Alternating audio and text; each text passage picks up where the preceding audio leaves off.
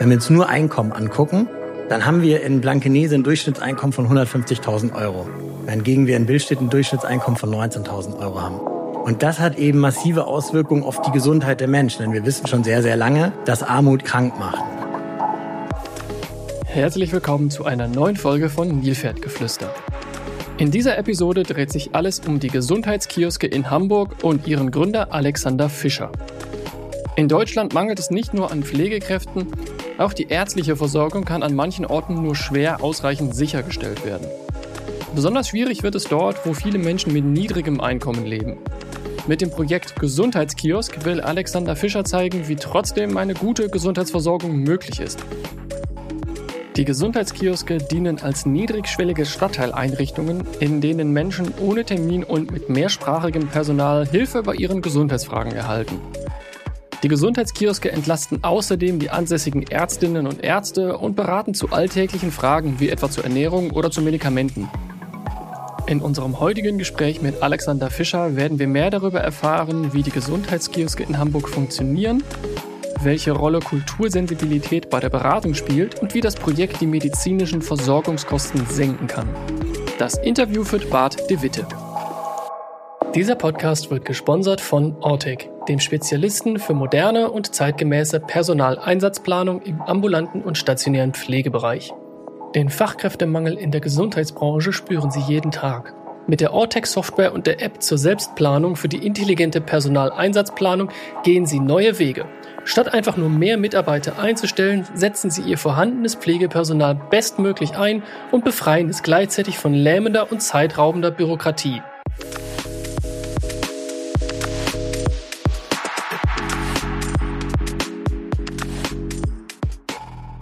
Der Name der App verrät es schon. Damit planen Ihre Mitarbeiter ihre Schichten selbst. Und zwar so, dass am Ende alles passt. Gleichzeitig motivieren sie ihr Personal durch verbesserte Planungsqualität und eine faire, flexible Diensteinteilung. Das Ergebnis? Eine erhöhte Produktivität und zufriedenere Mitarbeiter. Und wenn es wieder einmal schnell gehen muss, Dienstplanänderungen sind auch in letzter Sekunde mit wenigen Klicks möglich. Mit Ortec verplanen Sie die richtigen Mitarbeiter zur richtigen Zeit am richtigen Ort. Probieren Sie es aus. Mehr Informationen finden Sie auf www.ortec-personaleinsatzplanung.de. Das ist www.ortec-personaleinsatzplanung.de oder unter dem Link in den Show Notes. Moin, moin, Alex. Hi Bart, vielen Dank für die Einladung. Ich freue mich sehr, mit dir heute zu flüstern über die Gesundheitskirche. Ja, vielen Dank für die Einladung. Wir sind eigentlich bei dir im Büro. das stimmt, äh, meine Untervermietung. Ja, äh, für unsere Gäste immer die gleiche Frage. Wer bist du? Ja, wer bin ich, ist auch wirklich eine gute Frage. Einfach gesprochen bin ich jemand, äh, der sich für Menschen interessiert, der Freude empfindet, Menschen zu unterstützen, vielleicht auch ihnen zu helfen und der aber selbst erfahren durfte, wie es ist, wenn Menschen einer funktionierenden Gemeinschaft ihre Stärken entwickeln können. Ich selber hatte das große Glück, im Internat zu sein und habe früh gelernt, wie wichtig wertschätzende und funktionierende Strukturen und Prozesse sind, damit wir, also in den Institutionen, damit wir Menschen uns in der Gemeinschaft entwickeln. Und wir im Internat wurden immer alle gleich behandelt. Wir hatten immer alle die gleichen Regeln, dieselben Chancen. Und für mich war das irgendwie immer selbstverständlich, dass wir dieselben Chancen haben. So bin ich aufgewachsen mit diesem Gewissen. Eine kleine Geschichte dazu prägend war für mich zum Beispiel eine, der Schulleiter, Herr Dr. Burb, eine Schille, also eine wirklich beeindruckende Herr Persönlichkeit. Dr. Herr Dr. Burb, ah, eine beeindruckende Persönlichkeit, der am ersten Tag uns alle Schüler gefragt hat, wie wir heißen. Er ist zu jedem hingegangen und uns gefragt, wie wir heißen. Und hat gesagt, wenn ich beim nächsten Mal deinen Namen nicht weiß, dann äh, bekommst du eine Tafel Schokolade. Und er wusste immer jeden Namen und das war irgendwie so ein Gefühl des Gesehenswerden. Ne? Wir werden gesehen, wir werden gewertschätzt. Und das hat mich äh, tief geprägt und aber auf der anderen Seite sehe ich ja eben auch, dass nicht alle diese Chancengleichheit bekommen und dass eben viele Menschen nicht privilegiert sind und es eben nicht so selbstverständlich ist, so aufzuwachsen, wie ich es bin und sie eben nicht gesehen werden. Und genau hier möchte ich eigentlich als Unternehmen auch ansetzen, ja, oder als, als Mensch. Ich möchte Dinge verändern. Ich möchte eigentlich wertschätzende und funktionierende Institutionen schaffen, um so Gemeinschaft zu gestalten. Ähm, und da kommt dann auch meine Leidenschaft wahrscheinlich durch und dafür würde ich dann auch bereit sein, wie ein Nilpferd zu kämpfen. also Naja, und sonst ganz formal bin ich Alexander Fischer, bin 39 Jahre, lebe in Hamburg. Ähm, ich reise gerne, ich habe viele Kulturen gesehen, Afrika, Mittelamerika, Australien. Also habe da auch großes Glück gehabt, komme aus einem Medizinerhaushalt. Mein Opa war schon Arzt, mein Vater war Arzt, bin aber mit der Pflege liiert. Also meine äh, Schwiegermutter ist seit 53 Jahren Pflegekraft an der Charité. Muss man sich mal vorstellen, 53 Jahre. Also ihr ganzes Leben. Hat sich wahrscheinlich nichts geändert. Äh, es hat sich ein bisschen was geändert, aber, äh, aber ja, nur in Teilen natürlich. Und meine Frau arbeitet eben am Universitätsklinikum Eppendorf im Pflegemanagement. Also da kommt sozusagen die, die Pflege dann bei mir durch in der, in der, im Lebenslauf. Ähm, und sonst habe ich im, im wo habe ich alles gearbeitet? Unter anderem im Krankenhaus, auch selber Pflege mal äh, mir mal angeschaut. Ich habe im Rettungsdienst gearbeitet, also hab, bin eigentlich ein Kind vom Gesundheitswesen und habe dann aber Gesundheitsökonomie studiert. Und warum habe ich das gemacht? Ähm, erstmal, weil ich so naiv, glaube ich, war, dass ich dachte, ich gucke mal, wie es ist, dass die Ökonomie die Medizin und der Gesundheit eigentlich dient. Ja, das ist ja eigentlich der Sinn der Gesundheitsökonomie. Die Ökonomie soll ja dienen. Aber in der bestehenden Gesellschaft ist die Ökonomie oft zu beherrschen. Ne? Und das habe ich dann auch festgestellt bei Krankenkassen und auch bei der Managementgesellschaft. Naja, und jetzt aber seit sieben Jahren habe ich das große Glück, meine Überzeugung leben zu dürfen und stehe eben einem Gesundheitsnetzwerk äh, vor, was das Herzstück eben eines Gesundheitskios hat. Wahnsinnig. Ähm, wir, wir, teilen viel mehr, als ich erwartet habe, weil ähm, viele von deiner Leidenschaft ähm, auch im Sinne vom Zugang für jeder und äh, Gemeinschaft aufzubauen, ist das, was ich mit Hippo mhm. äh, auf die, die KI-Seite ja versuche. Aber bleibe mal bei deiner Gesundheitskioske. Also die wurde vor fünf Jahren vom Ärzte gegründet, in im Osten von äh, Hamburg. Ähm, warum würde damals diese Gesundheitskiosk ins Leben gerufen? Also man muss sagen, dass wir damals das große Glück hatten, dass wir eigentlich drei wichtige Player äh, am Tisch hatten. Das war die Stadt Hamburg, also die Kommune, die Krankenkasse mit der AOK und eben die Ärzte. Und alle haben sich Veränderungen gewünscht, aus unterschiedlichsten Gründen. Und ähm, die Stadt Hamburg war dann so weise und hat eben gesagt, ja, wir wollen Veränderungen, aber was wollen wir eigentlich verändern? Also brauchen wir eine Analyse. Und die Analyse, da hatte ich eben das große Glück, die machen zu dürfen. Die Stadt Hamburg hat dann Geld gegeben, um zu schauen, wie können wir in einer sozial benachteiligten Region die Gesundheitsversorgung verändern. Und wichtig war der Stadt Hamburg, dass wir genau hingucken, was sind die Probleme und die Bedarfe. Und das habe ich verantwortet und äh, der Gesundheitskiosk, wie ist der dabei entstanden? Genau so. Wir haben einen großen Beteiligungsprozess gemacht. Das heißt, wir haben mit 30 Menschen Interviews geführt, Experten aus dem Stadtteil, haben unzählige Workshops gemacht zu Kindergesundheit, Migrantengesundheit, also zu verschiedensten Themen, die relevant sind. Und ein Bedarf war, dass äh, eigentlich die Vernetzung zwischen in allen Bereichen gefehlt hat, aber auch insbesondere zwischen medizinischem System und sozialen System.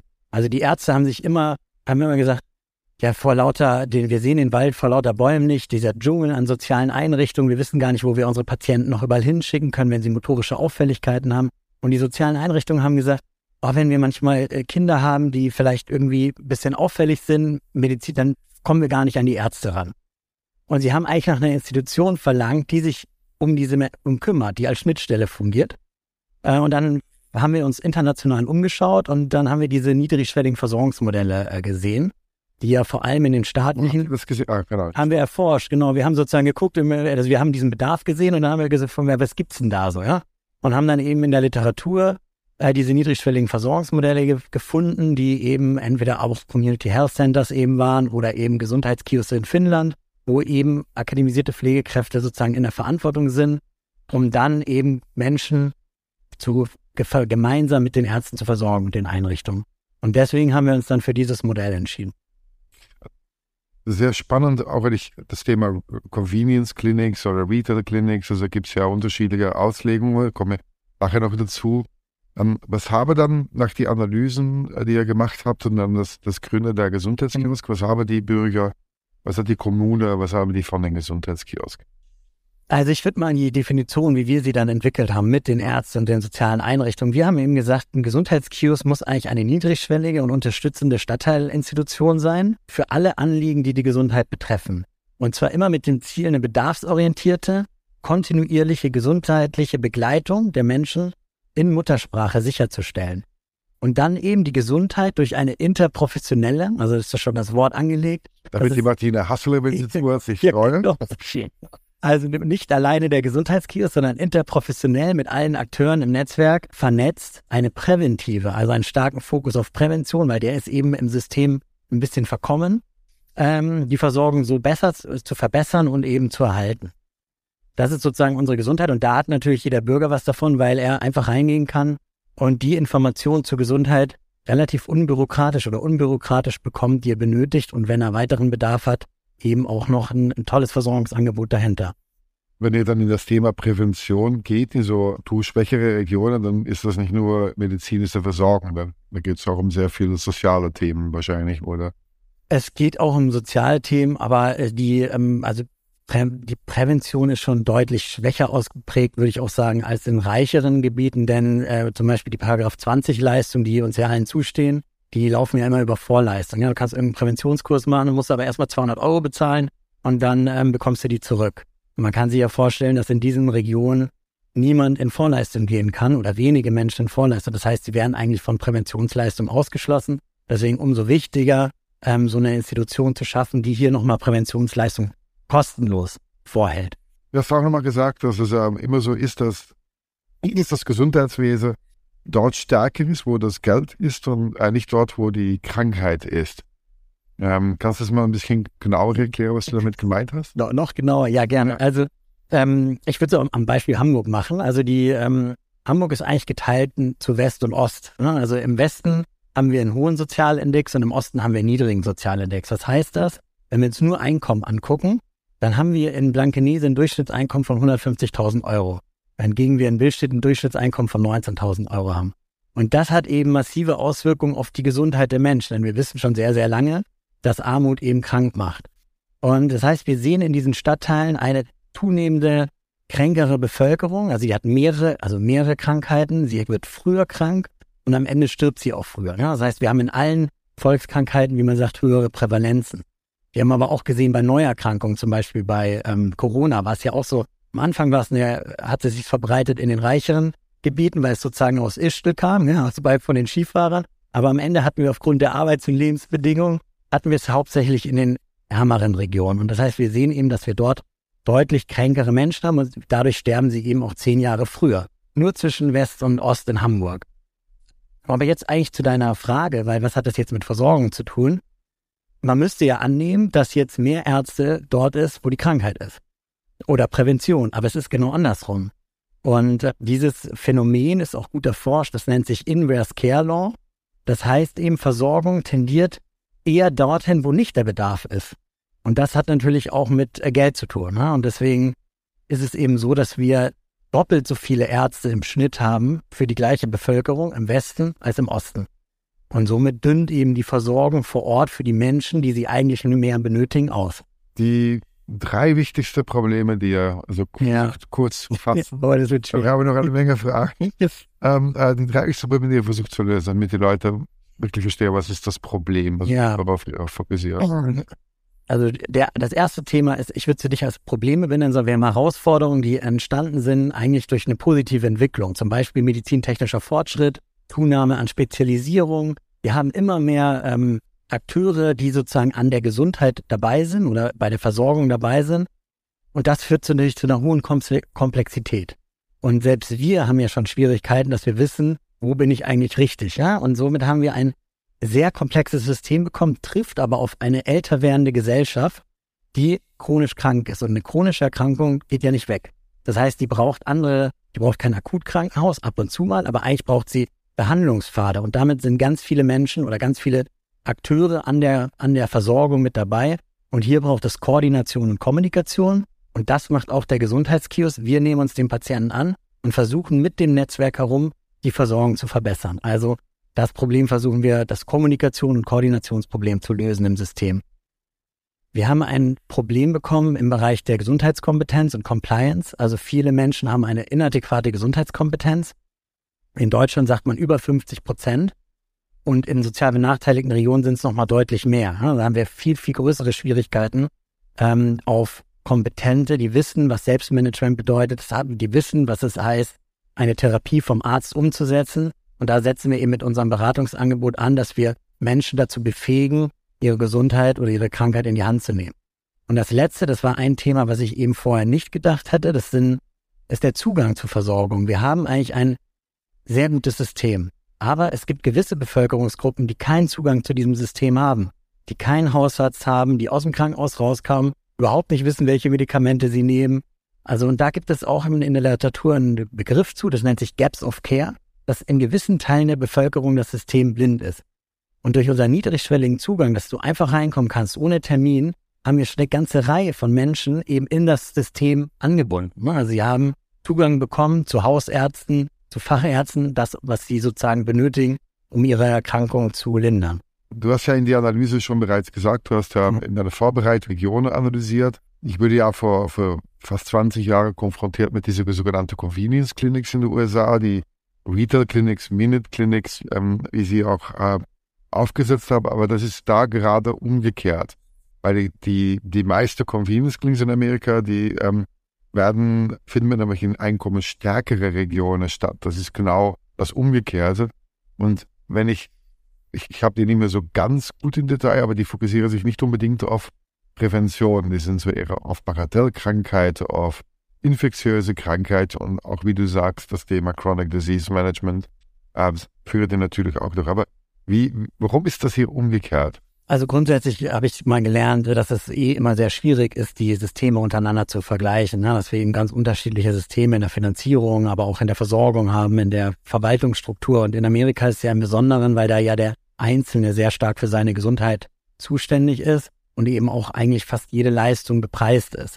Und deswegen würde ich denken oder die Annahme vertreten, dass die Retail-Clinics natürlich, die auch ja kosten, also die ja nicht kostenlos sind, sondern wo du eben zwar weniger bezahlst als beim Arzt, aber dennoch bezahlst, schon auch eher dort in den Regionen sind, wo die Menschen eben auch ein gewisses Einkommen zur Verfügung haben. Wir in der Konzeption vom Gesundheitskiosk haben uns stärker an den staatlich orientierten Systemen orientiert, also eher an den skandinavischen und an Kanada, wo wir eben diese Community Health Centers haben, wo wir auch eben schon Gesundheitskioske haben. Und dort ist es eben schon so, dass diese Einrichtungen eher dort sind, wo die Menschen ärmer sind.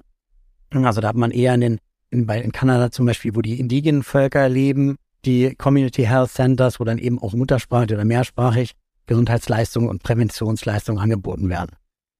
Und, und das Thema Retail Clinic, ist das dann, weil eigentlich hat man Convenience Clinics und Retail unter der gleichen Name gesetzt, aber jetzt sieht man, dass zum Beispiel Carrefour und sogar Otto jetzt hier in Deutschland in diesen Bereich Retail reingeht. Retail halt. Ist das, befindest du dich auch im Retail oder ist das zu trennen voneinander?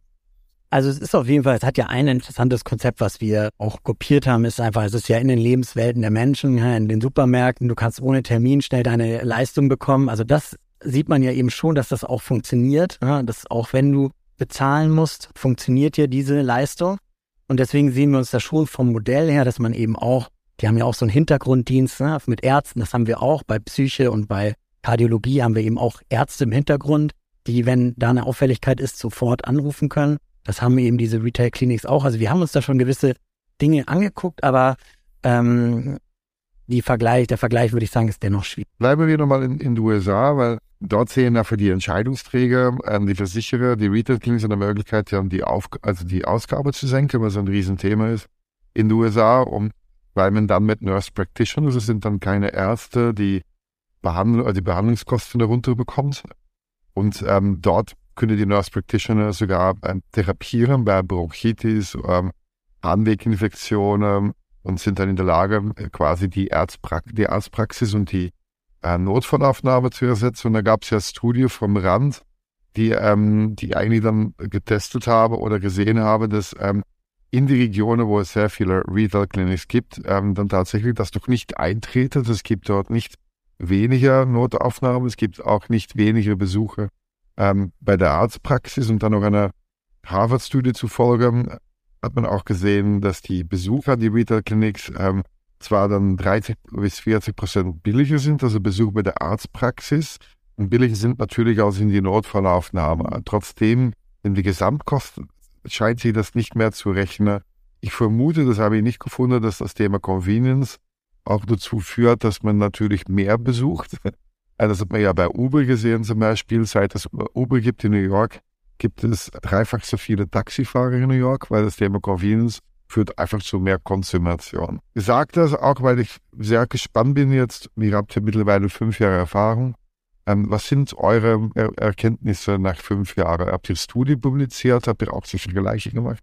Ähm, wir haben, also wir mussten ja sozusagen im Rahmen des Innovationsfonds evaluiert werden, aber das war eine Evolution, die sich nur über 18 Monate gestreckt hat und die hat schon mal zeigen können, dass wir ähm, das Thema Zugang eben verbessern. Also wir haben es geschafft, 19 Prozent weniger Krankenhausfälle zu generieren bei ambulant sensitiven Krankenhausfällen. Das sind sozusagen Fälle, die man auch ambulant versorgen könnte, wie beispielsweise Diabetes. Da haben wir sozusagen eine Reduzierung der Krankenhausfälle bei gleichzeitiger Zunahme von Arztkontakten. Also was man ja eigentlich immer denkt, wir würden die Arztkontakte reduzieren, hat sich da gar nicht gezeigt. Und das ist eben das, was ich am Anfang gesagt habe. Wir waren selber verwundert, wie viele Menschen gar nicht haus- oder fachärztlich oder hausärztlich versorgt sind. Und denen muss man, die muss man, aber krank. Also mit hohem Blutdruck rumlaufen, in den Kiosk reinkommen, äh, Blutdruck von 200, äh, irgendwie anscheinend auch doch schon mal im Krankenhaus war mit einer Diabeteserkrankung und so weiter, aber überhaupt nicht versorgt werden. Und Deswegen haben wir bisher die Erfahrung, dass ähm, wir Krankenhausfälle reduzieren können, aber noch gleichzeitig Arztbesuche sozusagen erhöhen bei dieser Population. Wenn man jetzt sozusagen, was wir nicht in den Daten haben, aber was wir aus den Erfahrungen fünf Jahren sehen, ist, dass wenn wir die, das Vertrauen der Menschen ge gewinnen, also wenn wir sie, die vulnerablen Gruppen an uns anbinden, dass sie dann immer oft zu uns als erstes kommen. Also und sie oft dann sagen, naja, eigentlich wäre ich jetzt in die Notaufnahme gegangen. Also sozusagen der Bericht. Aber das Wichtigste ist eben dieses Vertrauensverhältnis in die Institution. Dort wird mir geholfen, da gehe ich hin, da bekomme ich meine schnelle Information. Ich kann gucken, was muss ich mit dem Kind machen, wenn es Fieber hat und so weiter. Wie gehen die Augentropfen rein beim Kind? Wie mache ich den Inhaler oder beim Asthma? Also, dass sie dann eben kommen und dann berichten sie eben, dass sie oftmals sonst sich nicht anders geholfen hätten, außer die 112 zu rufen oder in die Notaufnahme zu gehen. Kannst du denn etwas ähm, sagen über diese, diese Patienten? So sind das, ähm, wie ist der Bildungsstand? Was ist die Altersgruppe? Ähm, du hast ja vorher gesagt, in verschiedensten Sprachen. Also gehe davon aus, dass es auch sehr viele Menschen gibt mit einem Migrationshintergrund. Kannst du ein bisschen beschreiben, was für eine Kundschaft du bedienst? Also grundsätzlich sind wir ein populationsorientiertes Versorgungsmodell. Das heißt, wir sind für alle offen. Das heißt, wir haben von 0 bis 100 Menschen, die wir be begleiten. Deswegen würde ich es auch so ein bisschen an diesen dreien jetzt mal versuchen zu skizzieren. Also wir haben gerade, dadurch, dass wir eine Hebamme vor Ort haben, haben wir natürlich gerade Familien, die dann gerade Vater und Mutter geworden sind zum ersten Mal und die einen hohen Bedarf an Gesundheitsleistung haben, einen hohen Wissensbedarf, auch eine hohe Bereitschaft für Prävention. Ähm, die kommen natürlich zu uns. Ne? Und die versuchen wir dann, da stellen wir immer wieder fest, dass sehr viele Wissenslücken, was Gesundheit betrifft, da sind in der Familie und die binden wir natürlich dann langfristig an. Wir haben auf der anderen Seite eine, die, auch eine kleinere Gruppe, die jungen Menschen, die vielleicht mal beim Arzt waren, der Arzt gesagt hat, äh, du hast einen hohen Blutdruck, musst mal ein bisschen gucken, die auf einmal so eine Veränderungsbereitschaft haben. Ja, die, die wollen was tun. Die kommen auch und dann haben wir natürlich die größte Gruppe, das sind die chronisch und multimorbiden, ne, die einfach Probleme haben mit der Therapieumsetzung, die Probleme haben, das System zu verstehen, die nicht wissen, wo sie hin müssen mit ihrer Erkrankung, die nicht wissen, was sie tun müssen, die nicht wissen, wann sie Insulin spritzen müssen, dass sie auch vorher mal messen müssen. Also die einfach ganz viele Fragen rund um ihre Erkrankung haben, die sie im normalen System nicht wirklich beantwortet bekommen oder nicht genug Zeit für diese Gruppe ist. Jetzt würde sehr viele in meinem Tech-Bubble sagen, dafür gibt es die Digas doch, da gibt es Apps. Wie siehst du das jetzt, wenn, wenn man, weil da gibt es auch Apps, die Diabetes Manager, wo eigentlich die App ja dein ständiger Begleiter ist. Wie ist die App ein, äh, ist eine Diga ein Konkurrent oder arbeitet ihr auch mit Digas und führt dann die Patienten ein, wie man solche Digas bedient? Oder? Also wir kennen die Digas, wir stellen aber immer wieder fest, dass da wirklich der, ist das einfach begrenzt in der Inanspruchnahme. Also dass wir gerade das Klientel, was wir haben, Schwierigkeiten hat, eben, sag ich mal, mit einer App jetzt seine Gesundheit zu, in den Griff zu bekommen, ne? sondern wir fangen da wirklich woanders an und man, man sieht auch, dass wir da einfach viel mehr Zeit brauchen, die, die Komplexität auch der Erkrankung zu erklären und da wir auch diese Beziehungsarbeit wichtig ist, weil das Vertrauen aus meiner Sicht eins der größten Ressourcen ist, die wir haben, um Patienten besser zu steuern. Dass wir, dass sie sich irgendwo anbinden und dafür braucht man natürlich den Kontakt. Und jetzt zum Beispiel in Corona haben wir versucht, unser gesamtes Angebot digital aufzusetzen und es hat in ganz, ganz wenigen Fällen geklappt. Die meisten Menschen hatten weder einen Laptop mit Kamera oder geschweige denn Internet zu Hause. Also waren überhaupt nicht digital angebunden, ne? sondern sind einfach eher angewiesen auf solche Strukturen, äh, das, wo man hingehen kann.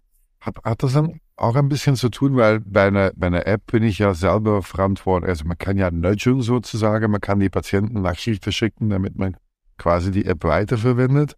Aber natürlich gibt es bei den Patienten sehr stark jetzt, ich gehe zum Kiosk und dann werde ich versorgt. Also anstatt dass ich selber proaktiv auf einer App mich versorge, ist das ist das eure Zielsetzung, dass die Selbstständigkeit bei den Patienten genau. zunimmt? Das ist ein, ein großes Ziel. Also wir sagen manchmal immer am Ende, äh, das, das Oberziel ist, wenn man nicht nur sich selber hilft, sondern dann noch jemand anders. Also dass das sozusagen, wenn das am Ende, dass man diese eigene Selbstwirksamkeit gestärkt hat und dann eben auch noch Verantwortung für andere wieder übernehmen kann. Das ist ein sehr, sehr großes Ziel und das ist eben genauso, wenn wir dann auch versuchen, im Beratungsprozess irgendwann Apps mit einzusetzen, einfacher wie zähl doch einfach nur mal deine Schritte, ja, diese Schrittzähler-App, dass du deine 8000 Schritte am Tag schaffst. Also von dem her, und bei den Digas brauchst du ja auch immer den Arzt, ja, da musst du auch wieder die Akzeptanz bei den Ärzten haben und also da sind wir noch am Anfang. Ich Gefühl, die, die akzeptieren das nicht. Doch, genau, aber dann musst du eben wieder in die Abstimmung, äh, welche Digas, äh, dann wollen sie, dass wir die uns einmal angucken zusammen. Also das, da sind wir noch am Anfang, dass wir das stärker bei uns mit installieren.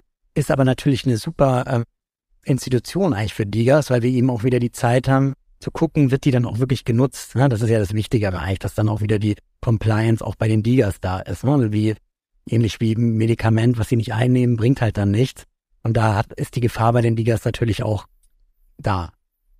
Dann auch so strukturschwächere Regionen darf man auch nicht vergessen, dass ein, ein Handy oder Mobiltelefon und Datenverbrauch und so, dass das alles Kosten sind, die nicht alle sich leisten können. Also das auch eine Apple Watch oder eine Android Watch, das sind viel zu teure äh, Geräte, die man dann einsetzt. Ähm, das, das ist eure Erkenntnis wahrscheinlich auch, wenn du gesagt hast, wenn Corona, dass die keine Internet zu Hause hat. Genau, also wir, wir, wir erleben eine nicht so digital angeschlossene Bevölkerung bei uns in den, in den Stadtteilen. Und ähm, also ich bin auch immer mit den, mit den Nurses sozusagen in Kontakt und bin auch immer eher einer, der ein bisschen drängelt im Bereich der Digitalisierung, weil es natürlich ein hochspannendes Thema ist. Aber die Rückmeldung ist schon, dass die Menschen Schwierigkeiten haben, auch alte Menschen natürlich. Ne? Das ist ja unsere Hauptzielgruppe, die sind ja dann schon 60. Ich habe ja auch eine Mutter, die ist 70, die hat ein Handy und benutzt alle Apps, aber da ist es dann doch, der Vergleich hinkt irgendwie ab und zu, habe ich den Eindruck. Da tun die Leute sich schwerer ja, ne, mit, mit digitalen Anwendungen.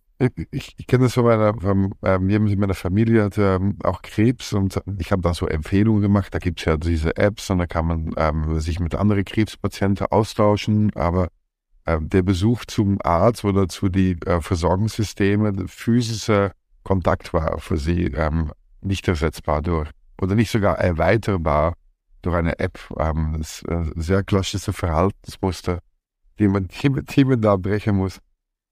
Wer, wer arbeitet dann bei euch? Also du hast ähm, schon mal über die Pflegekräfte gesprochen, also du hast über Interprofessionalität gesprochen, aber wer, wer sitzt dann bei euch? Wer sind dann die Angestellten? Also das Modell basiert eigentlich auf Pflege. Ne? Pflegeexperten, also entweder erfahrene Pflegekräfte oder akademisierte. Wir bedienen uns aber eben noch anderer Professionen, weil wir sie einfach brauchen, wie beispielsweise die Hebamme oder auch einer ähm, Diabetesassistentin fürs und Diätassistentin für das Thema Ernährung, was in vielen Teilen mit Erkrankungen dann auch komplex wird, wenn es um Gicht zum Beispiel geht und Ernährung, also dass wir da auch diese Komponente mit haben und dann brauchen wir natürlich schon auch so Leute wie mich im Management, die sozusagen äh, für, für Vertragsgestaltung, für Personalmanagement, für Finanzen, für auch das Netzwerkmanagement, also die Kooperationspflege äh, zuständig ist. Die IT muss natürlich äh, laufen. Also es braucht natürlich noch ein, äh, ein Unterbau. Mm, aber im Grunde ist das Modell ähm, auf die Pflege ausgerichtet und meistens am liebsten mit einem Migrationshintergrund, weil wir schon sehen, dass wir, wenn wir die Sprachenvielfalt haben, eine größere Niedrigschwelligkeit haben. Also die Menschen vertrauen uns sehr stark, weil wir eben auch alle Sprachen vor Ort haben. Ist das dann so ähnlich wie in den USA, wo äh, die Nurse Practitioners und die Retail Clinics alles nach Protokoll arbeiten, also sehr standardisiert und äh, dementsprechend auch eine höhere Qualität durch die Standardisierung? Habt ihr dann auch standardisierte Protokolle leisten? Genau, das ja, wir haben, wir haben sogar so eine weite Standardisierung, dass wenn, wir machen eine ausführliche Anamnese, Familien-, Sozial-, Krankheitsanamnese, dass du sozusagen, die Pflegekräfte können das nur reinklicken. Also die Fragen sind vorgegeben und es wird reingeklickt und am Ende, also auch im Status, generiert sich daraus ein Brief, ein Gesundheitskioskbrief, den dann der zu, wenn ein Arzt zugewiesen hat, den der bekommt. Das heißt, wir versuchen sogar die komplette Dokumentation so weit zu standardisieren, dass wir sie ähm, auch an die Netzwerkpartner geben können. Und das Gleiche haben wir eben auch mit Beratungsfahren nach Pflegestandards, nach nationalen Versorgungsleitlinien. Also dass immer klar ist, bei der Erkrankung, die ja der Arzt diagnostiziert, im Idealfall uns dann diesen Patienten schickt, weil er sagt, okay, hier ist Herzinsuffizienz festgestellt worden oder Diabetes und es gibt einen Aufklärungsbedarf zur Erkrankung oder zur Medikamentengabe oder zum Medikamentenmanagement, dann schickt er uns diesen Patienten per Überweisung. Und das ist sozusagen immer unser erster Ansatz für die Interprofessionalität, weil wir wissen dann, wo der Patient herkommt. Wir können seinen Arzt anrufen, wir, er kriegt eine Rückmeldung von uns und wir sind dann meistens so verblieben, dass wir gewisse vulnerablen Gruppen, wie ich es jetzt mal nenne, dass wir sie öfter sehen als die Ärzte. Und dass sie erstmal lieber zu uns kommen und wir dann in Absprache mit den Ärzten beispielsweise, äh, ja, wenn, wenn es jetzt zu Krankheitsverschlechterungen kommt, wir den Arzt anrufen können und der dann sozusagen den Patienten einbestellt. Wie, viel Prozent von den Patienten, die dann zuerst zu euch kommen, kommen dann nicht zum Arzt? Also 50 Prozent kommen bei uns vom Arzt und der Rest sozusagen nicht. Also die, dann kommen ungefähr 10 bis 15 Prozent aus den sozialen Einrichtungen. Also ein meiner Lieblingsbeispiele ist aus der Schule zum Beispiel kamen letztens zwei Kinder, die sind immer eingeschlafen in der, in, im Unterricht und die Lehrer haben sich irgendwie Sorgen gemacht und wussten nicht, was ist da los. Und haben die einfach mal mit der Familie zu uns geschickt und haben wir festgestellt, der Pater ist an Krebs erkrankt und äh, die Kinder mussten immer mit übersetzen. Dann haben wir beispielsweise alle in Bewegung gesetzt, dass wir mit Mimi, also einer Organisation für Migranten, so eine Übersetzung eben mitbekommen haben, dass der Vater sozusagen dann immer einen Übersetzer hatte in den, äh, im, im Rahmen seiner Therapie und die Kinder sozusagen nicht mehr so belastet waren. Also das ist sozusagen der klassische Weg aus den sozialen Einrichtungen, wo man einfach schnell unbürokratisch bei uns anruft und wir dann ganz schnell auch gucken können, was ist denn da los und dann intervenieren können. Du hast vorher akademisierte Krankenschwester, wird sich eben, das habe ich in unserer letzten Podcast-Folge mhm. intensiv gesprochen mit Martina. Ähm, kannst du da etwas darüber sagen, was ist der Unterschied zwischen die akademisierte Pflege, sind das, sind, ähm, sind das Nurse Practitioners, also wie in Amerika? Äh, wo sind dann die, äh, was können die mehr? Oder wenn in Amerika dürfen die auch schreiben, ähm, sind, haben Pharmakologie studiert und sind in der Lage, dann auch bestimmte Leistungen, die normal hier bei uns ein ein Arzt durchführt, durchzuführen. Ist das hier auch so? Wo kommen die her? Wie werden die ausgebildet? Ähm, ähm, also wir arbeiten hauptsächlich mit Advanced Practice Nurse, also auch mit erfahrenen Pflegekräften. Also wir haben nicht nur akademisierte, aber wir haben eben auch Advanced Practice Nurses oder Community Health Nurses, wie man das so neudeutsch sagt. Das sind akademisierte Pflegeexperten, nennen wir sie oft. Ne? Das sind einfach Menschen oder die gelernt haben, evidenzbasiert Pflegestandards umzusetzen. Und mein Lieblingsbeispiel da ist einmal, wie ich mir das naiv vorstelle als Ökonom, ja, dass wenn du einen Patienten vor dir hast, dann ist es manchmal gar nicht so verkehrt, dass du weißt, wie du wissenschaftlich arbeitest. Also du brauchst ja eine, eine Analyse, eine Anamnese, du musst vielleicht ein bisschen Literatur hinzuziehen, um zu gucken, was hat er denn genau. Also du hast so, du machst einen Versorgungsplan mit dem Patienten, ja, das ist dann so ein bisschen der, der, der zweite Teil deiner Masterarbeit. Ja, also du, du bist so ein bisschen äh, wie im wissenschaftlichen Arbeiten und ähm, versuchst eben die bestmögliche Versorgung für den Menschen vor dir zu finden. Du musst andere äh, Berufsgruppen mit ranziehen. Ja, du musst vielleicht beim ähm, schulärztlichen Dienst mal nachfragen, ob der nicht nochmal hinzugezogen werden kann. Du musst vielleicht einen Kinderarzt hinzuziehen. Vielleicht muss auch das Krankenhaus mal ähm, eingreifen.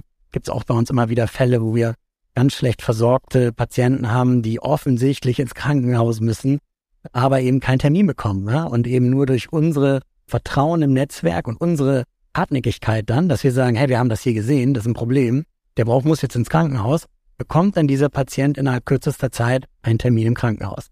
Nachdem jeder dem Podcast zugehört hat, werdet ihr wahrscheinlich eine Menge Patienten bekommen, die keinen Platz bekommen. die wissen, dass ihr die bessere Beziehung habt. Oder? Ja, also die, viele brauchen ja auch gar keinen Platz. Ja, das ist ja die andere Kehrseite der Medaille. Wenn ich jetzt mit den Kinderärzten spreche, dann sagen sie mir, Fischer, 60 Prozent der Menschen, die bei mir in den Kinderarztpraxen sind, die sind hier total falsch. Ja, die haben eigentlich, die sind eigentlich bei euch richtig und ich kann mich gar nicht mehr so konzentrieren auf die wirklich schweren Fälle. Also wir haben hier ein Inanspruchsnahme-Problem, dass Menschen ja auch oft denken, sie sind beim Arzt richtig, obwohl sie eigentlich nur erklärt bekommen müssen, wie jetzt beispielsweise man Augentropfen bei Kindern reinmacht, ja, dass sie sich das gar nicht mehr zutrauen. Ja, aber auch die oder auch Einsamkeit ist ja ein Thema. Ja? Ärzte werden ja auch angelaufen wegen Einsamkeit. Da muss man ja nicht zum Arzt. Ja? Da kann man auch äh, in irgendeine soziale Einrichtung, wo man eben dann äh, angebunden wird von uns, wo man eben andere Menschen trifft oder einen Kurs oder. Also ich finde das spannend, dass du gesagt hast, die, die, die, denn die Ärzte sagen, ja, viele von den Patienten, die, die brauchen wir nicht, wir wollen uns fokussieren auf die komplexen Fälle. Jetzt mhm. kommen wir mal zu das Thema Besitzstandswährung, weil es ist nicht so, dass die eigentlich sagen, wir wollen uns nur fokussieren auf die komplexen Fälle, weil viele Ärzte sagen, nee, nee, wir bestehen auf die Leistung, auch als Schreiben oder Neuverschreiben eines Augentropfen oder ähm, also Prescription Renewals, wie man das so auf mein Deutsch ähm, beschreibt. Wie, wie ist das Thema Besitzstandswährung? Weil das ist, ich finde das ja so spannend, wenn man über die Diskussion, ähm, wenn es dann ums Impfen ging, äh, wir hatten dann äh, in ganz Deutschland zu wenig Ressourcen, um zu impfen, eine ganze Pläne aufgebaut und eigentlich hat man gesagt, ja, der Apotheke könnte ja auch impfen. Und dann gab es einen riesen Aufstand von meiner Ärzte, die gesagt, nee, das ist ja unsere Leistungsportfolio. Aber jetzt hast du gerade gesagt, die Ärzte will sich auf die komplexen Fälle fokussieren. Ähm, ist das dann so, dass aus deiner Erfahrung, dass die Ärzte auch abgeben würden, wenn es dann möglich wäre, dass die dann auch äh, Vertrauen hätte, dass ihr das dann auch so umsetzen könnt? Stell mal vor, wenn ohne die Regulatorik und die jetzige Limitierung zu betrachten, aber rein vom interprofessionellen Sicht, so will man das dann auch abgeben? Ist da eine Bereitschaft dazu? Das ist natürlich jetzt eine schwierige Frage. Also grundsätzlich fehlt uns ja einfach die gesetzliche Grundlage. Ja? Und somit geht das eben ja auch vieles nicht. Im Kleinen aber würde ich schon sagen, dass wir in vielen Dingen weiter sind. Ja? Also dass wir schon zusammen eben beispielsweise, dass, dass die Ärzte froh sind, wenn wir eben im Bereich der vulnerablen Gruppen ihnen Patienten eben abnehmen, die dann eben nicht fünf, sechs Mal im Quartal bei ihnen die Praxissprechstunde verstopfen. Und wo sie dann eben ein hohes Vertrauen eben zu uns haben und eben viele ihrer Patienten ja an uns auch überweisen. Ja? Und wo sie ja wissen, ein Teil geben sie damit ja auch Kontrolle ab, weil wir sind zwar ganz eng, wir sagen ja mal Arzt, Pflege, Tandem. Also bei uns ist das ein, ein Erfolgsfaktor, dieses gemeinsame. Also im, im Kleinen, glaube ich, sind wir da schon weiter. Aber klar, solange die gesetzlichen Regelungen so sind, wie sie sind, können wir da ja wenig machen. Ne? Und äh, wir sind aus meiner Sicht da auf dem Weg. Es gibt ja jetzt den Paragraph 64d, also die Übertragung von ärztlichen Tätigkeiten auf Pflege. Der, der startet ja jetzt.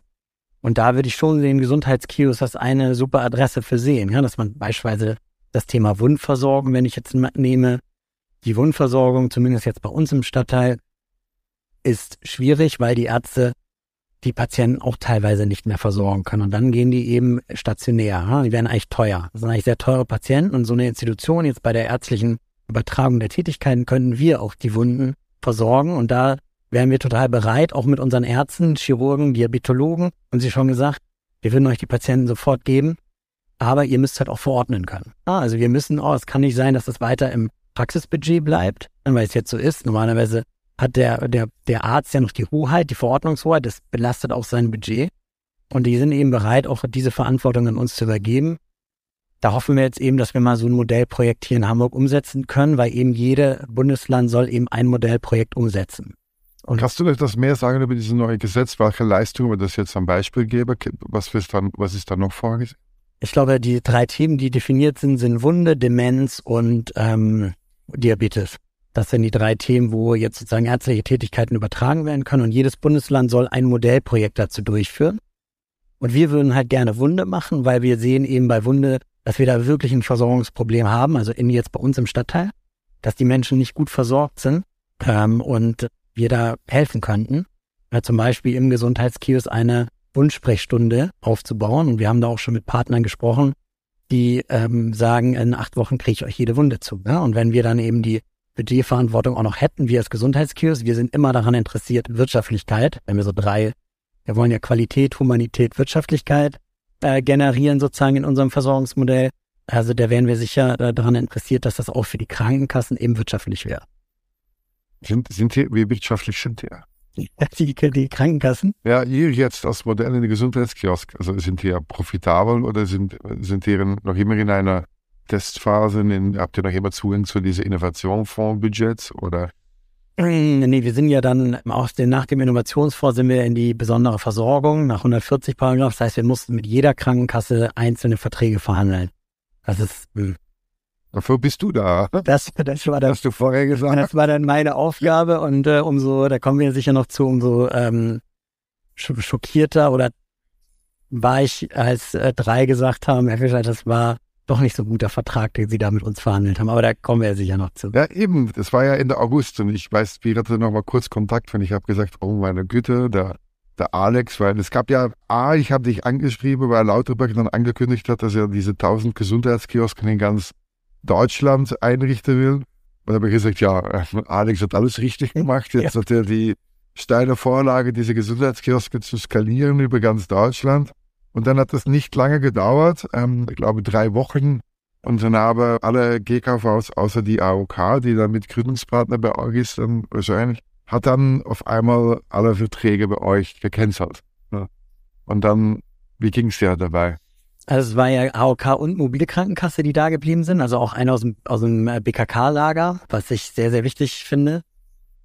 Also wenn du mich fragst, wie es mir ging, also ich werde wirklich diesen Tag nie vergessen. Ne? Das ist so, es gibt ja irgendwie so Tage. Hast du Fahrer? Also. Äh, ja, es war total, äh, also man, es, man kann, man stellt sich eigentlich so ein Drehbuch irgendwie vor. Also ich bin etwas spät zu Hause raus, noch die Kinder in die Kita gebracht und auf einmal bekomme ich einen Anruf von der Zeit von Frau Gramme, die mir sagt, die Verträge sind gekündigt, Herr Fischer. Ich weiß es ganz sicher und ich hatte noch nicht in meine E-Mails geguckt.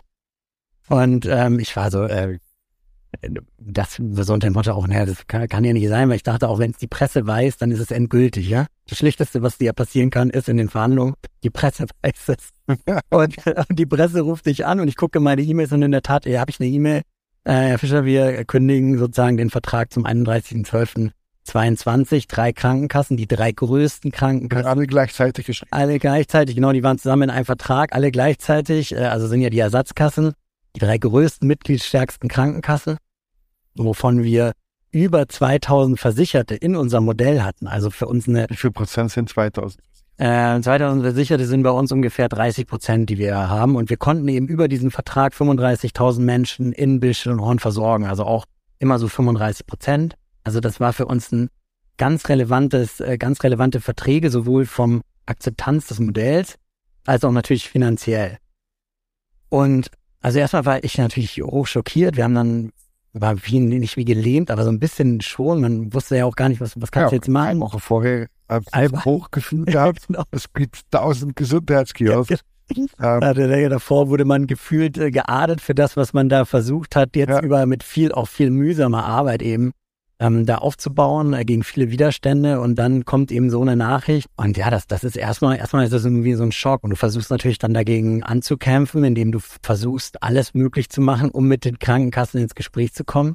Aber das haben sie einfach nicht gemacht. Ja? Das war, haben wir auch nochmal alle, alles aufgezählt, warum es sich wahrscheinlich um Missverständnis handelt, haben auch die Vorstände angeschrieben, um dann nochmal aufzuklären, um natürlich auch eine andere Lösung zu finden.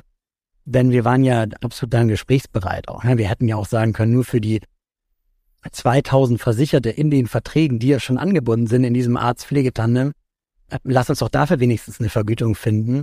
Aber da war eben wahrscheinlich andere Gründe für verantwortlich, sodass da leider kein Gesprächsbedarf oder kein Gesprächsangebot gefolgt ist. Wart ihr das Baueropfer zwischen die Politik, zwischen Lauterbach und die GKVs? Weil Lauterbach hat ja die Aussage gemacht und es hat scheinbar dann doch nicht alle so gefallen, dass dann die Aussage gemacht wurde, dass es tausend Kiosken gibt.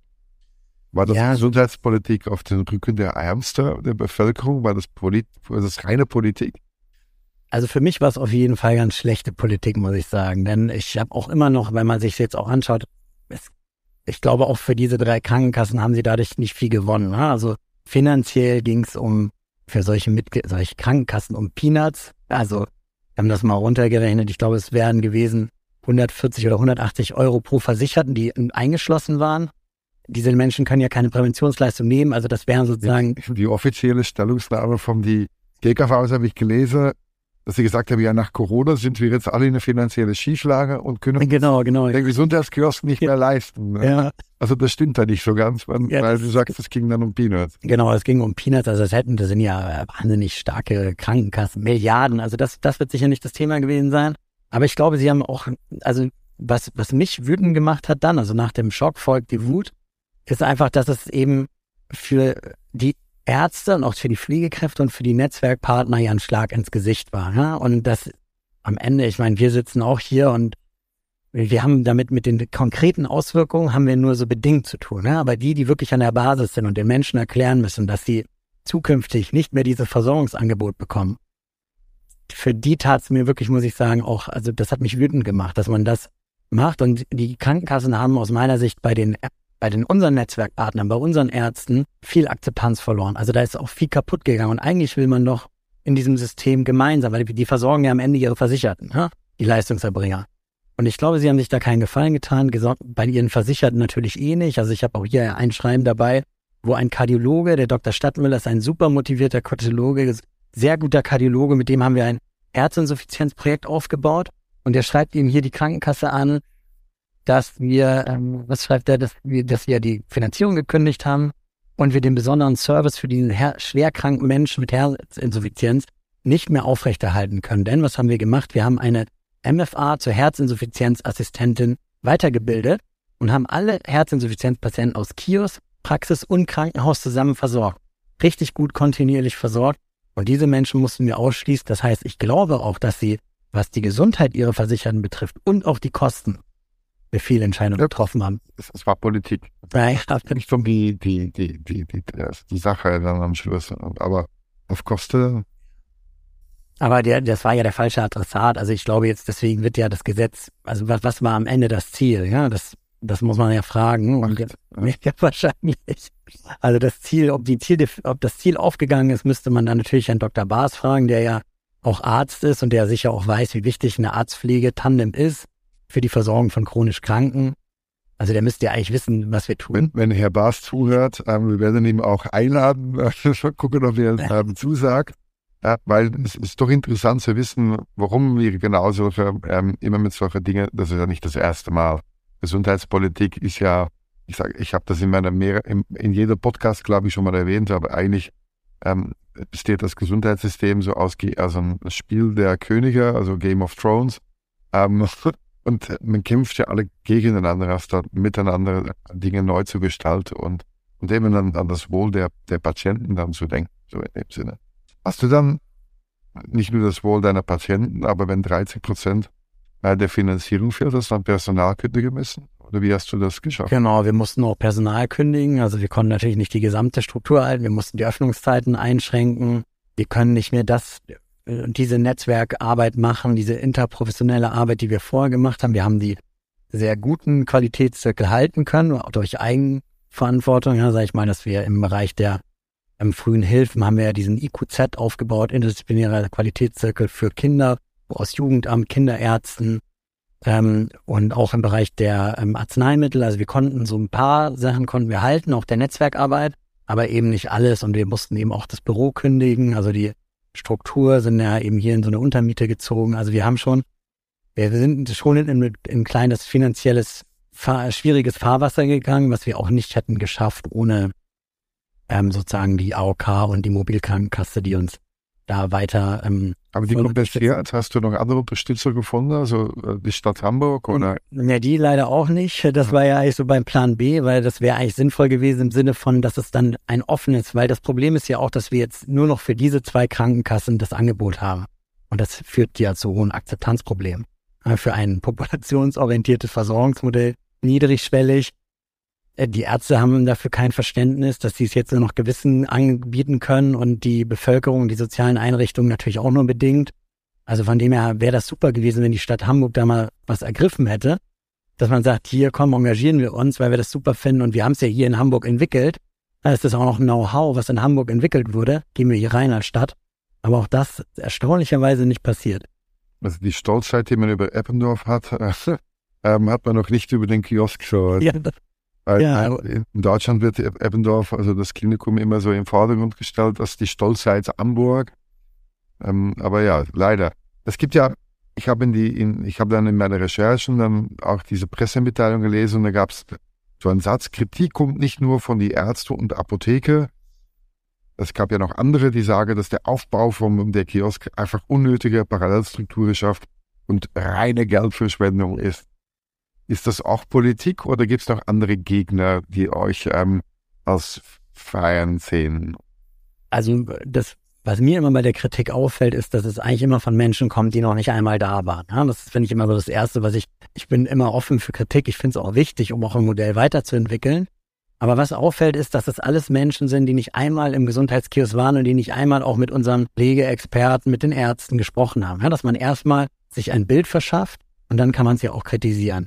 Und deswegen liegt ja schon immer so ein bisschen die Vermutung nahe, dass es eben um andere Themen geht. Ja, dass es eben nicht um, um, um inhaltliche, sachliche Themen geht, sondern eben um andere Themen. Und das ist eigentlich schade, weil ähm, ich glaube, das Modell wäre es wert, es sich genau anzugucken uns auch weiterzuentwickeln. Ja? Also da, da, da ist viel Gutes angelegt, aber ähm, das ist sicher noch nicht äh, perfekt. Ne? Und da das ist ja auch ein normales Phänomen. Ich glaube, 70 Prozent von den Leuten, die posten, äh, die kommentieren auf Social Media, haben den Artikel gar mal nicht geöffnet und fangen an darüber zu diskutieren, weil sie nur den Headline gelesen haben, ja. sozusagen. Ähm, das heißt, sie muss da noch einiges tun, wahrscheinlich in Kommunikationsthemen. Also in das ähm, ist das vorgesehen? Weil wenn, wenn Lauterbach ja da tausend Kiosk-Systeme aufbauen will, dann muss man dann doch dieses Wissen verbreiten, worum es dann eigentlich geht.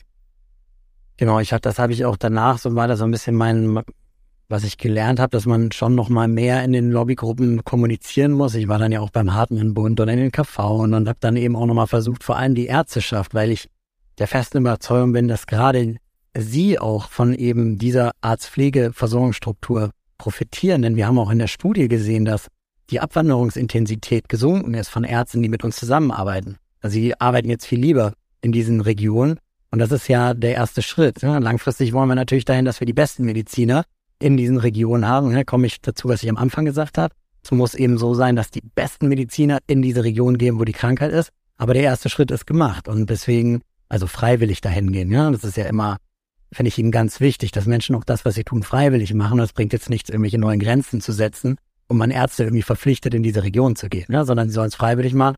Und da ist das eben ein Modell in dieser Interprofessionalität. Da sind ja auch die jungen Ärzte, ja, die, die können sich anders gar nicht mehr vorstellen. Die wollen das ja. Also ich glaube, da ist schon ein Wandel und ähm, deswegen bin ich auch, was die Zukunft betrifft, zuversichtlich. Für den aktuellen Moment war es natürlich schwierig, denn so viel Gegenwind, dafür waren wir nicht geschult. Krisenkommunikation von zu vielen Seiten auf den Deckel bekommen, dass das, da waren wir dann zu, auch managementtechnisch zu dünn. Ne? Da konnten wir ja gar nicht so schnell reagieren und wir hatten keine Kommunikationsabteilung und also da, da hast du dann ganz andere, ähm, musst du ganz anders agieren können. Habt ihr auch, ähm, wie, wie ist es mit den Patienten gegangen dann? Weil eben, es gab ja, sind die, sind die dann tatsächlich die, die Behandlung abgebrochen worden oder sind die dann von den entsprechenden ähm, GKVs ähm, dann anders versorgt worden? Habt ihr da ein bisschen eine, ein Follower bekommen? Ähm, also wir haben die, also die, die haben natürlich das Angebot bekommen oder konnten, wussten natürlich auch selber, dass sie in eine andere Krankenkasse gehen können, in einen von den beiden, aber das kannst ja, ähm, das ist ja schwierig, ja. Krankenkasse ist eine sehr eigene Entscheidung der Menschen.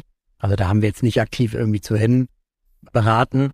Ähm, und sonst, klar, haben wir immer versucht, auf die Krankenkasse hinzuweisen, dass sie schauen sollen, wie sie diesen Präventionsbedarf oder das, den Bedarf, den sie haben, ob sie den woanders bekommen können. Aber in der Regel sind die Menschen jetzt so ein bisschen bei uns auf Hold, ja, dass wir in dem, wir warten auf das Gesetz und dann müssen ja alle Krankenkassen mitmachen und dann haben wir die natürlich ganz schnell wieder äh, in unserer Versorgungsstruktur. Aber natürlich ist das für die, für den Heilungsverlauf und auch für das eben, wo wir angesetzt haben, ja, wo wir die Menschen eben auf den Weg bekommen haben, ist das ein Abbruch. Hast du ähm, für diejenigen, die, die Zuhörer, die es nicht so also informiert sind wie du, hast du eine Idee, wann dieses Gesetz dann in Kraft kommt? Äh, nein, leider auch nicht. Also ich würde mal mein, würde mal sagen, Anfang nächsten Jahres. Wäre jetzt meine Zeitschiene, dass man da, das Gesetz sollte ja eigentlich schon jede, jede Woche kommen und der Gesundheitskiosk ist auch anscheinend nicht der Grund, warum es nicht kommt. Äh, sondern das wird ja ein großes Versorgungsgesetz, wo auch das Krankenhausthema mit Bedarf wird, also wo die ganze Primärversorgung und oder die ganze Versorgung einfach mal, sag ich mal, etwas neu gedacht wird. Und das braucht Zeit und äh, das wollen wir dem BMG ja auch geben. Ja, das soll ja auch ein gutes Gesetz werden. Aber klar, es wird, äh, ist wichtig für uns. Ähm, wir sind fast am Ende unseres Gespräches. Ich will so ein bisschen über Zukunft reden jetzt, weil ich, ähm, wir leben jetzt, also die letzten drei Monate bei mir waren gefüllte fünf Jahre in der Geschwindigkeit von der Entwicklung von KI. Ähm, das tut sich, äh, das tut sich äh, gerade so viel. Die Welt wird sich ähm, radikal verändern dadurch. Das ähm, sieht man jetzt schon. Also alles, was mit sogenannten Knowledge Workers zu tun hat, was ihr auch sind. Also das ist erst like ein Knowledge Worker Thema. wird, wird da so beeinflusst. Es gibt auch dann natürlich die, die Frage, die, die, ähm, das hat dann auch wieder mit Besitztransferung zu tun. Wenn die KI dann immer besser entscheidet als ähm, die meisten Ärzte, kann dann die KI auch eingesetzt werden von einer akademisch ausgebildeten Pflegekraft. So. Muss dann das Ablesen dieses Schirms, die dann so quasi zu einer Entscheidung führt, immer von meinem Arzt, die dann natürlich die Verantwortung übernimmt, weil es geht natürlich um vieles mehr, ähm, äh, gemacht werden. Habt ihr da ähm, auch in die, im, im Rahmen diesem Innovationsfonds, es geht ja um Innovation, habt ihr dann auch solche Gespräche und Ideen, wie man zum Beispiel, bevor, ähm, äh, wenn ein, ein, Patient neu eintritt, dass man sogenannte Symptomchecker und, und Dinge braucht, damit man da Triage durchführt. Mittels KI gibt es da, also, gibt's da schon Schnittstelle, wo ihr äh, KI genützt habt und wie sieht die Zukunft daraus? Ähm, wir haben jetzt im Rahmen der Analyse für eine neue Gesundheitskiosk-Region haben wir mal KI versucht zu nutzen, ja, dass die KI uns die Analyse macht. haben wir da, haben wir so mal unsere. Viele ja die Daten, weil ihr habt ja noch keine Kiosks. ja, aber die Sozialdaten und so, ja, dass die KI sagt, wir sind da, also die Daten zusammensucht, welche Daten gibt's für diese Region.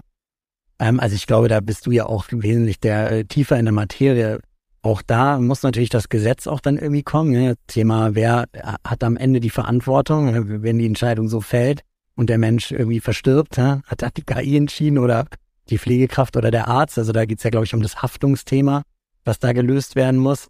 Aber sonst, glaube ich, ist da sehr, sehr viel möglich. Ja? Denn ein Gesundheitskiosk ist auf jeden Fall eine Institution, der die Menschen in Bildstedt und Horn vertrauen, wo sie eben auch, wir haben ja ganz viele ihrer Daten, ja, die wir, die wir holen uns ja die Arztbriefe, wir dokumentieren das in unserer Software, wir haben die Krankenhausentlassbriefe. Also wir versuchen ja eine strukturierte Datenbank aufzubauen. Und was damit möglich ist mit der KI, zum Beispiel vielleicht die Einweisungswahrscheinlichkeit in, oder dass einer einen Krankenhausfall bekommt, ja, und wir dann diesen Menschen engmaschiger betreuen muss, beispielsweise durch einen Hausbesuch, ja, dass man sagt, okay, bei diesen Menschen müsst ihr einen Hausbesuch machen. Also ich glaube, da ist ganz viel möglich im Sinne der Versorgung der Menschen. Ja, dabei wäre will gerne ins Krankenhaus.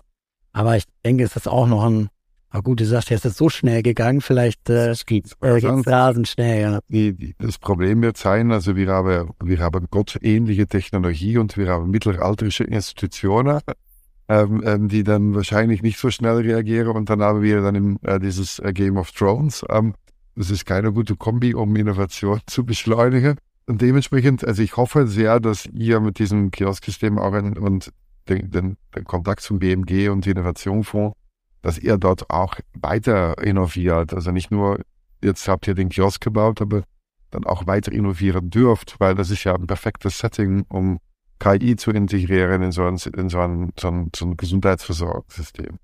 Dann rede ich aber auch gleichzeitig über KI. Dann gibt es, ähm, wenn ich auf diese Tech-Konferenz bin, dass der da äh, Venture Capitalist am Podium wir werden die Ärzte ersetzen und äh, die KI und wir werden automatisieren und der Patient zu Hause, der braucht das dann gar nicht mehr, hat seine App. Also die, die ich, ich, ich sage immer, die Leute waren noch nie krank oder haben noch nie ein Familienmitglied gehabt, die Krebs hatte, weil sonst würde man solche Dinge nicht sagen. Wie, wie wichtig ist, ist hier die Pflege? Wie wichtig ist der Mensch ähm, und die Pflege jetzt, weil hauptsächlich du Pflegekräfte ähm, einsetzt ähm, in, in dein Modell? Ja, also ich finde hier deswegen immer dieses Gegeneinander, das finde ich eh schwierig. Wir brauchen ja alle diese Profession, um eine richtig gute Versorgung zu machen. Und klar, Pflege ist vor allem auch sehr, sehr wichtig. Also es gibt ja unzählige Studien, die zeigen, wie eine gute Pflege eben Patientenzufriedenheit erhöht, äh, die Todesraten senkt in Krankenhäusern, die Wiederaufnahmewahrscheinlichkeit. Also auch wirklich harte also Die Qualität der Pflegeleistungen hat einen Einfluss auf die genau, Mortalität. Um so auf die Mortalität in Krankenhäusern. Ja, also wenn Sie, wenn Sie, wenn man ein gut ausgestattetes Krankenhaus mit Pflege hat, hat man deutlich weniger Todesfälle, als wenn man ein unterversorgtes Krankenhaus, sag ich mal, mit Pflege hat. Also Pflege rettet Leben. Und da müssen wir uns natürlich immer selber überlegen, was uns das wert ist. Aber auch wenn ich so die tägliche Arbeit bei uns sehe, diese Pflege praktisch, wie sie mit den Menschen, diese Prophylaxe, Sturzprophylaxe, Präventionsleistung an die Menschen zu bekommen, Ernährungsverhalten zu beeinflussen, Compliance zu erwecken. Also wenn ich diese Leistung sehe, das ist, also da, da würde, geht einem wirklich das Herz auf, wenn man mit den Menschen eben arbeitet und man sieht eben, wenn man mit den Menschen arbeitet, dann kriegt man auch Veränderungen hin und dann werden sie eben auch gesund oder gesünder. Und deswegen hat aus meiner Sicht Pflege einen sehr hohen Wert und wir jetzt als Gesundheitskiosk bezahlen die Pflege natürlich auch entsprechend. Wir konkurrieren natürlich auch mit Universitätsklinik um Eppendorf Aber natürlich hat dieser Wert dann eben auch, muss sich in den, in den Gehältern widerspiegeln.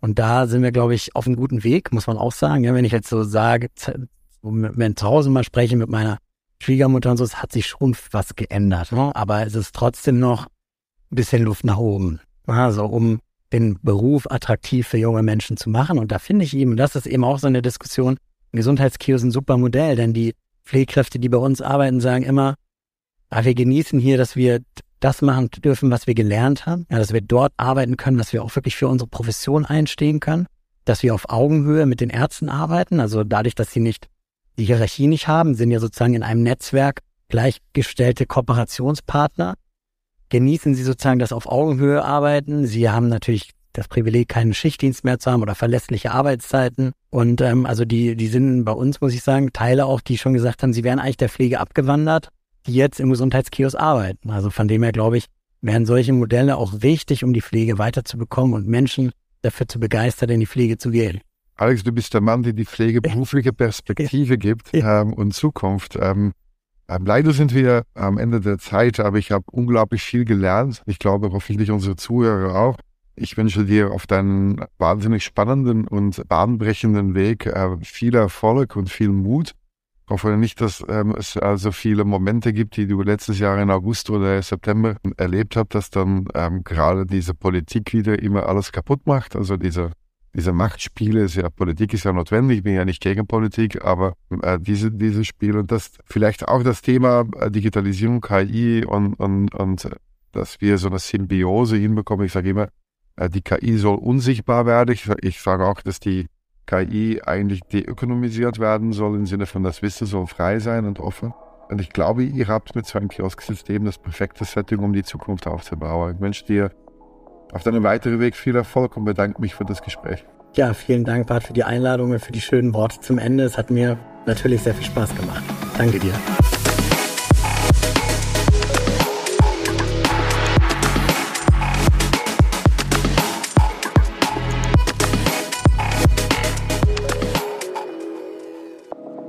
Das war Folge 4 von Nilpferdgeflüster. Zu Gast war Alexander Fischer. Wir bedanken uns sehr herzlich fürs Zuhören. Wenn euch der Podcast gefällt, dann abonniert uns gerne in einer Podcast-App eurer Wahl. Für Fragen oder Themenwünsche schreibt uns gerne eine Mail an nilpferd.hippoai.org. Mix und Mastering dieser Episode von Benjamin Marschner. Ihr hört Nilpferdgeflüster, ein Podcast der Hippo AI Foundation.